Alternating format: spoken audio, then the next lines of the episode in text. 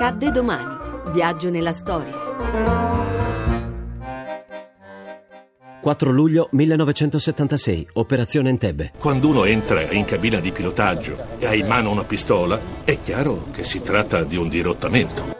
Alle dodici e trenta del ventisette giugno millenovecentosettantasei, il volo centotrentanove dell'Air France, proveniente da Tel Aviv, decolla dall'aeroporto di Atene diretto a Parigi, con a bordo duecentoquarantotto passeggeri e dodici persone di equipaggio. Poco dopo, il volo viene dirottato da quattro terroristi. Ad Atene, i palestinesi sono saliti a bordo con delle scatole di dolci, delle scatole di metallo. Prima di prendere il controllo dell'aereo, ne hanno addirittura offerti ai passeggeri seduti vicino a loro. Poi però hanno piazzato sull'aereo alcune di queste scatole. Dalle scatole si vedevano uscire dei fili elettrici. I dirottatori, due palestinesi appartenenti al Fronte Popolare per la Liberazione della Palestina e due tedeschi aderenti alle cellule rivoluzionarie, ordinano di far rotta su Bengasi, in Libia. Qui l'aereo viene rifornito e viene liberata una donna, poi decolla nuovamente per dirigersi verso Entebbe, in Uganda.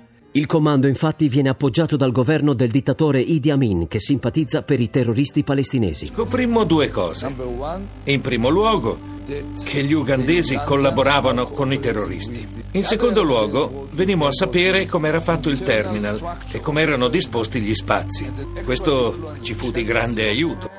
Il quattro luglio, quattro aerei da trasporto C centotrenta Hercules dell'aeronautica militare israeliana, con duecento soldati a bordo, atterrano di notte all'aeroporto di Entebbe, sfruttando la capacità di volo a bassa quota per sfuggire ai radar. Tutti i terroristi e circa venti soldati ugandesi vengono uccisi. Gli israeliani perdono un solo uomo, il colonnello Yoni Netanyahu, comandante del gruppo d'assalto durante il raid. Nel giro di cinquanta secondi tutti i terroristi sono morti. Chiamai Yoni per dirgli che la missione era stata portata a termine. Ma alla radio mi rispose un soldato che urlò: «Muki, Yoni è stato ferito, Yoni è stato ferito». Mi precipitai fuori e vidi Yoni steso a terra.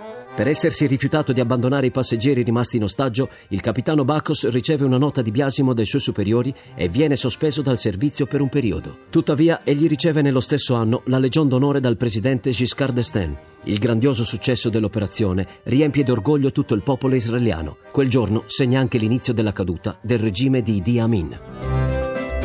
A domani da Daniele Monachella. In redazione Laura Nerozzi, le ricerche sono di Mimmi Micocci, alla parte tecnica Gabriele Cagliazzo, la regia è di Ludovico Suppa.